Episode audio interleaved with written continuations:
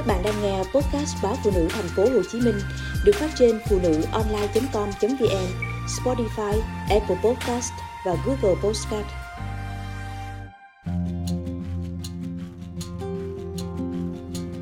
Quà quê của mẹ. Tuổi thơ đi qua như cơn mưa đã dứt. Tôi bây giờ đã là bà mẹ hai con Có một mái nhà ấm êm ở phố. Thế nhưng mỗi lần nghe điện của mẹ bảo Hết gạo chưa? Để mẹ gửi thêm.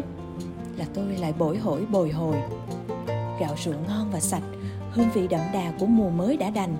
Nhưng có lẽ điều làm tôi khắc khoải nhất Chính là tình cảm và sự dõi theo của mẹ. Chúng như thứ nước trong vắt, mát lành, rỉ lên từ lòng đất. Tháng ngày cứ âm ỉ tưới tắm Làm dịu lại những khô cằn. Tôi không ngừng nghĩ về mảnh vườn cánh đồng, điền bãi, về dòng sông, hàng rào bờ dậu, những nơi chốn mà ánh mắt và nụ cười những đứa con nít như tôi cách đây 20 năm từng trong trẻo đậu lên. Và bây giờ, những nơi đó hàng ngày vẫn đều đặn dâng cho mẹ những sản vật ngon ngọt để mẹ gửi tặng cho con cháu và những người thân quen của mình.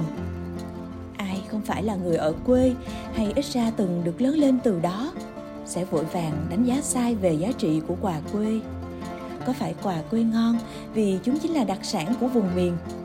Không phải đâu. Quà quê không phải khi nào cũng là đặc sản.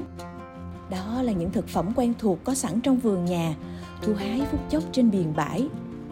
Một quả bưởi đúng mùa, cơn măng tươi, chuột trứng gà, rồi hạt đổ, vừng, củ nén đôi khi mẹ còn gói cho mấy bó lá lốt, rau me, tiêu xanh cây xè ở quê hàng vừa rời tay, mẹ đã gọi điện ngay thông báo. Với tôi, cảm giác ngóng xe vào bến cũng háo hức thấp thỏm, y như niềm vui chờ mẹ đi chợ ngày nào. Đôi khi vì nhiều lẽ mà người ở phố không cảm nhận rõ nhịp bước của thời gian. Nắng to đã có mấy lạnh, mưa nhiều cũng chẳng mấy khi đến chân. Môi trường và điều kiện sống quen thuộc chính là trong những tòa nhà công sở, không mấy hào hứng với việc đón nhận khí trời vậy nên những món quà quê của mẹ chính là cánh cửa để con gái có thể cảm nhận về năm tháng mùa màng dễ dàng nhất. Quà quê mẹ gửi thường mùa nào thức nấy. Mùa xuân có rau me, bông bí, đọt lan. Mùa hè có bưởi, chanh, măng, khế. Mùa đông thì muối mè, muối rút xả, dứa sấy, đồ khô. Thời 4.0 những ngày đồ tươi mẹ gửi dùng không hết con gái chỉ cần chụp một bức ảnh, mở máy online đăng đàn. Lập tức hội bỉm sữa sẽ nháo nhào vào đòi chia quà. Dùng riết đâm nghiện, mẹ của mình thành mẹ của bạn, quê của mình thành quê của bạn. Những công thức nấu nướng dân dã mang tính chất vùng miền cũng được chia sẻ nhiệt tình. Nhóm kính thành nhóm mở, rồi mở rộng hơn. Rõ ràng, nhờ chút quà của mẹ mà nhịp sống của con gái tình hơn quà quê đâu chỉ dành riêng cho con gái, cho chị em ruột thịt trong nhà.